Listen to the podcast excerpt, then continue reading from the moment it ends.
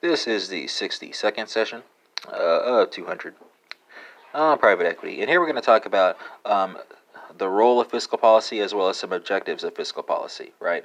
Uh, so, uh, the main uh, goal of fiscal policy is to regulate the economy's real gross domestic product by influencing uh, aggregate demand, right?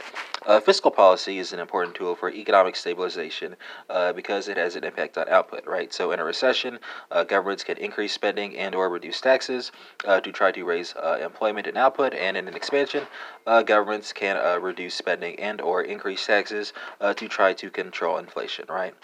the budget surplus uh, or deficit uh, equals the difference between the government's revenue uh, and the expenditure. Uh, the expenditures it makes over a period of time. Here, IBRP analysts look at the change in the budgetary position to determine uh, whether the fiscal policy is getting tighter or looser. Uh, an increase in the budget surplus is deemed to be contractionary, while a decrease in the budget surplus is deemed to be expansionary. Um, and an increase in the budget deficit is deemed to be expansionary, while a decrease in an existing budget deficit is deemed to be contractionary. Uh, automatic stabilizers uh, work in the absence of explicit action by the government to bring the economy towards full employment. Uh, there are two stabilizers embedded in fiscal policy. Of course, the government can uh, induce taxes or they can have needs tested uh, spending, right?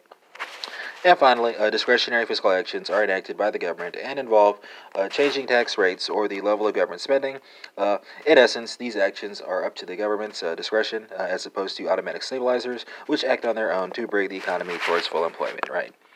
And that concludes this 62nd session of 200 on private equity, not, of course, ruling out the possibility of bonus sessions.